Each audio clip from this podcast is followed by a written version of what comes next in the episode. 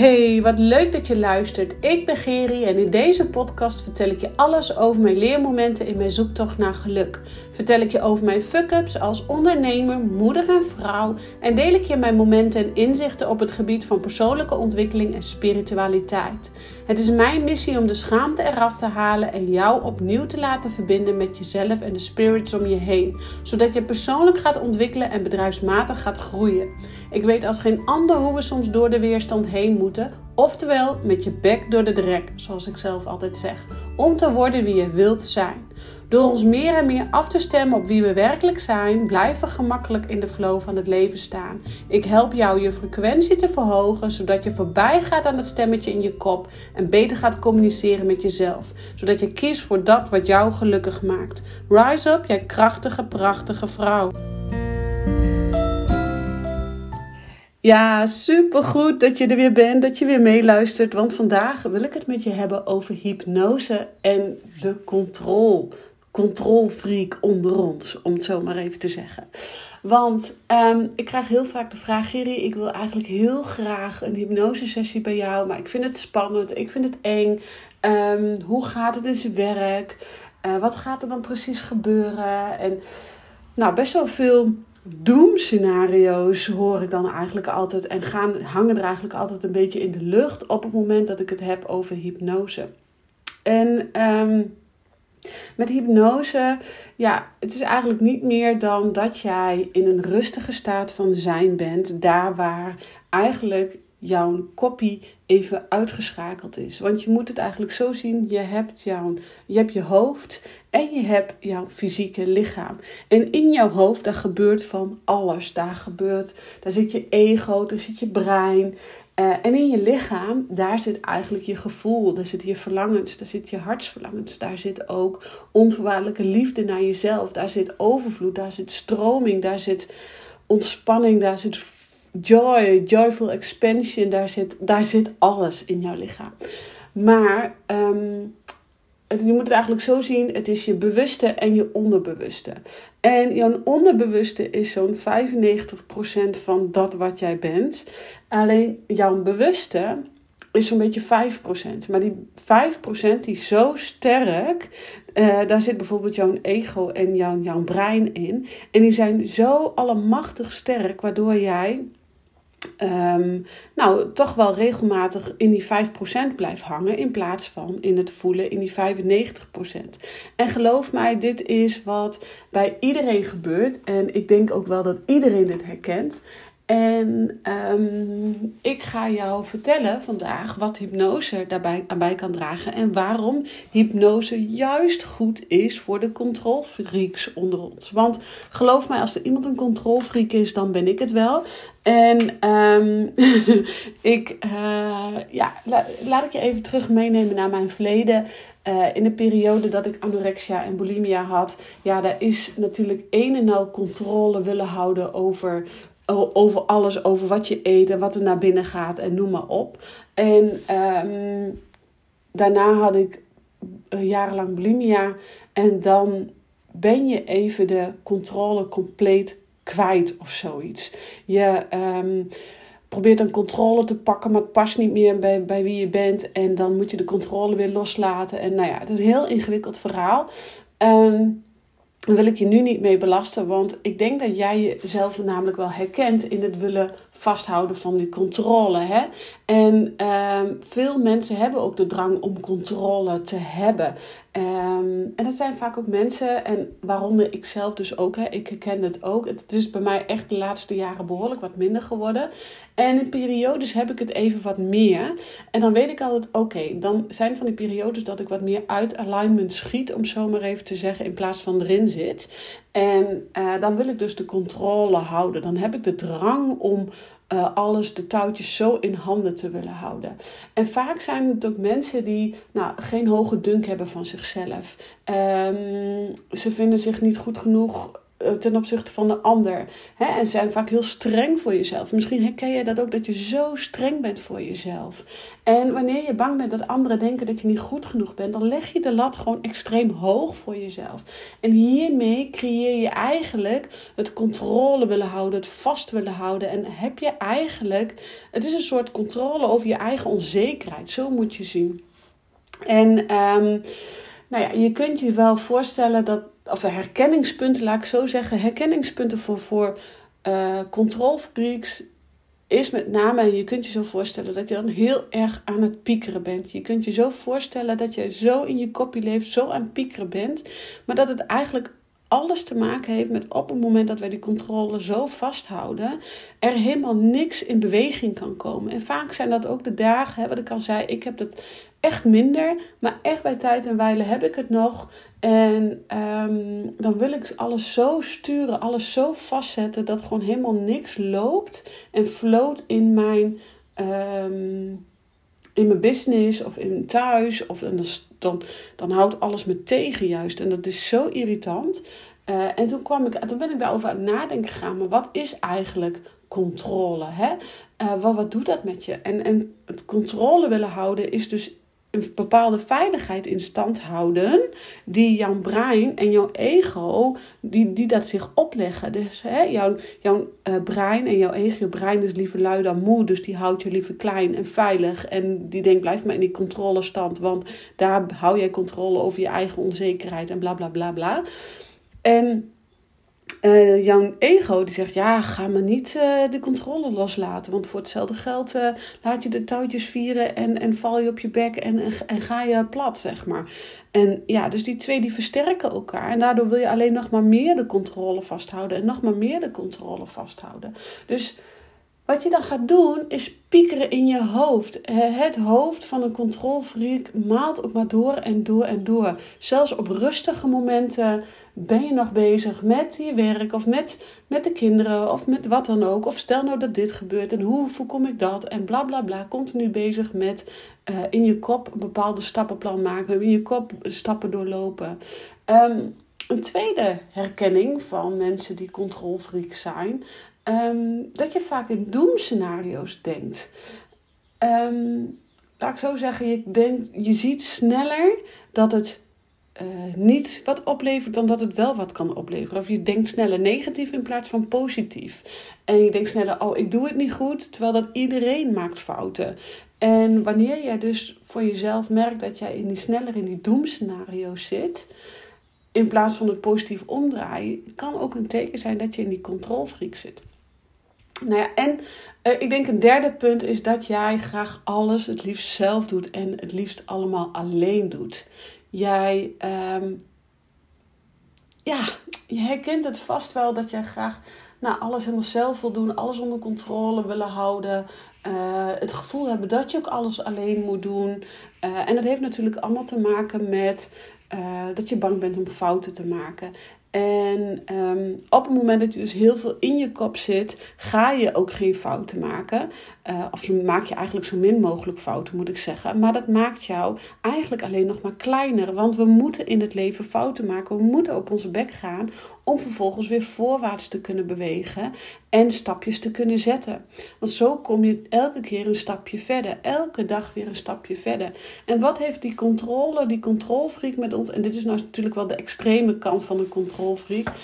Want je hebt ook natuurlijk daar degradaties in. En wat ik zeg, de ene keer floot het wat meer in je leven, in je business dan de andere keer. En wanneer het dus wat minder floot, dan ben je geneigd om snel die controlfreak weer, of die controle weer vast te willen houden. En net benoem ik natuurlijk hele extreme varianten, maar je hebt ook wel minder extreme varianten. Maar toch komt het wel op hetzelfde neer. Dus veel in je hoofd zitten, veel piekeren, veel sneller de doemscenario's. Dus sneller denken dat het niet goed gaat, of dat het je toch niet lukt, of dat het een ander altijd beter is en dat een ander het wel lukt en jou niet en bla bla bla.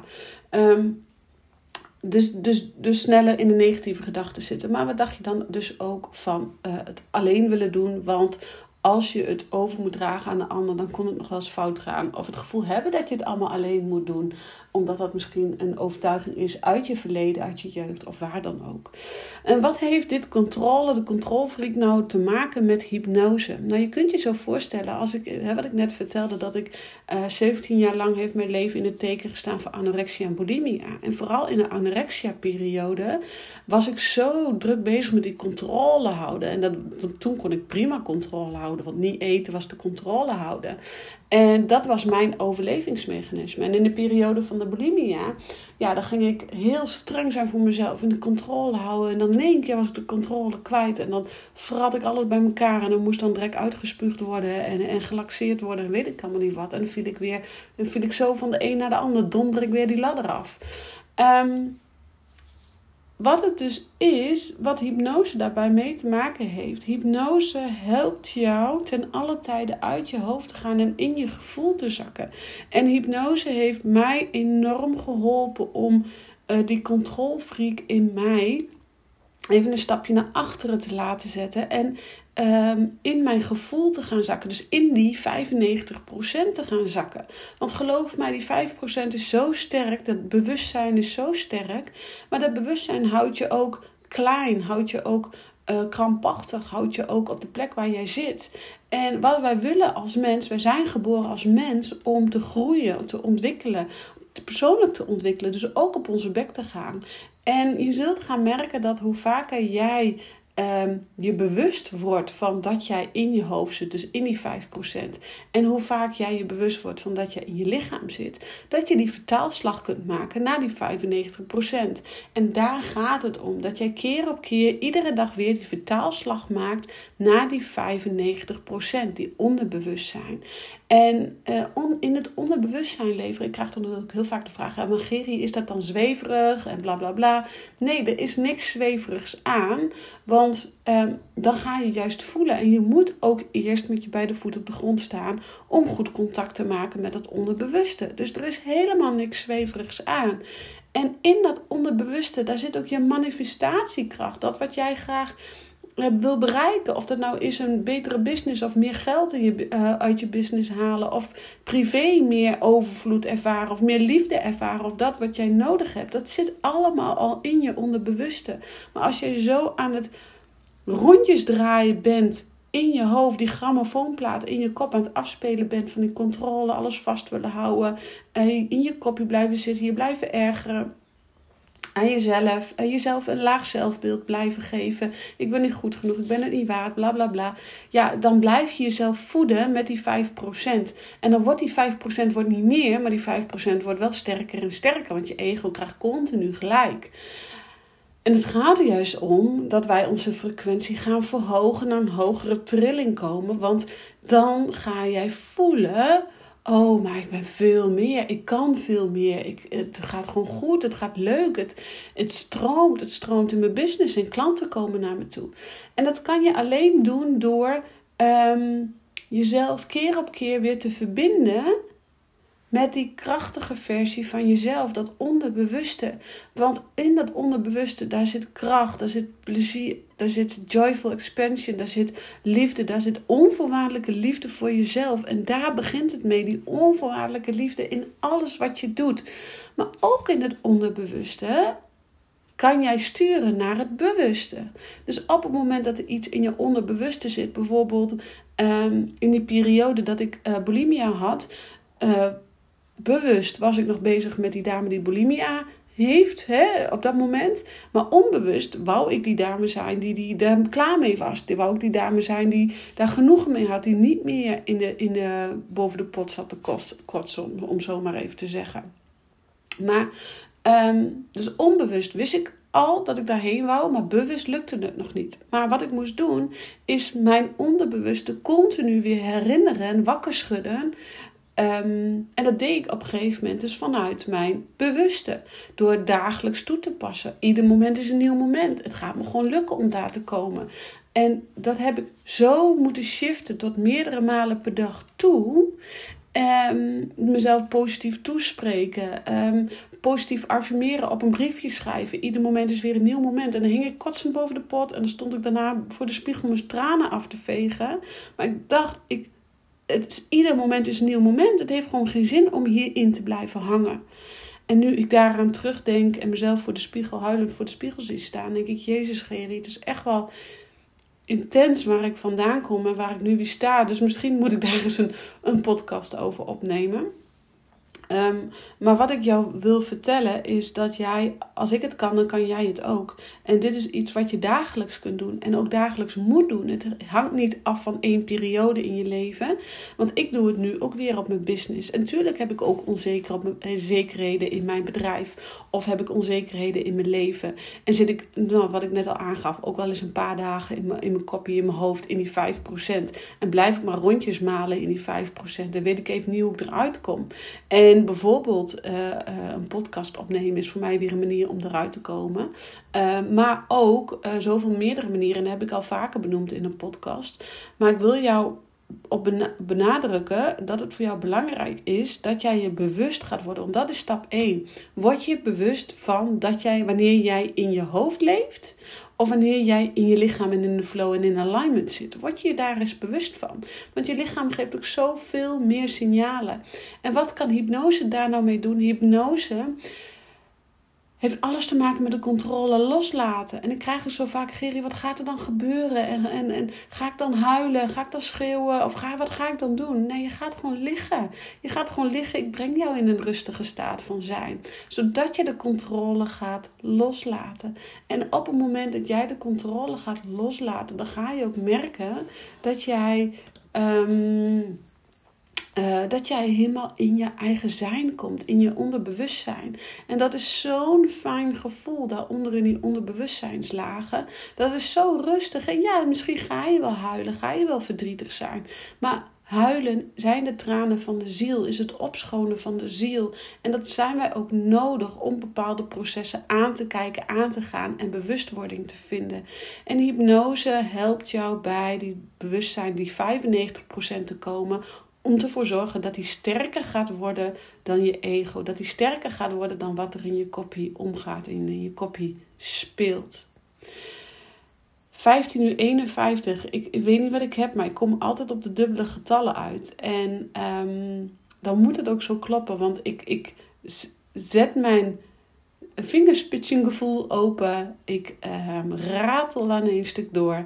En ik vind het heerlijk om jou te voorzien van deze informatie. En ik wil je dan ook vragen om te laten weten wat je van deze podcast vond. Want dat geeft mij echt inzichten in waar jij naartoe wil groeien. En dat ben ik nodig om jou van feedback te voorzien. En ik wil iedereen zo graag nieuwe informatie geven. En er is zoveel wijsheid te vergaren, ook voor jou. Op het moment dat jij je gaat verbinden met die 95% in jou. En dat is gewoon veel meer dan die 5%. Dus laten we die kleine 5% ook gewoon een kop indrukken.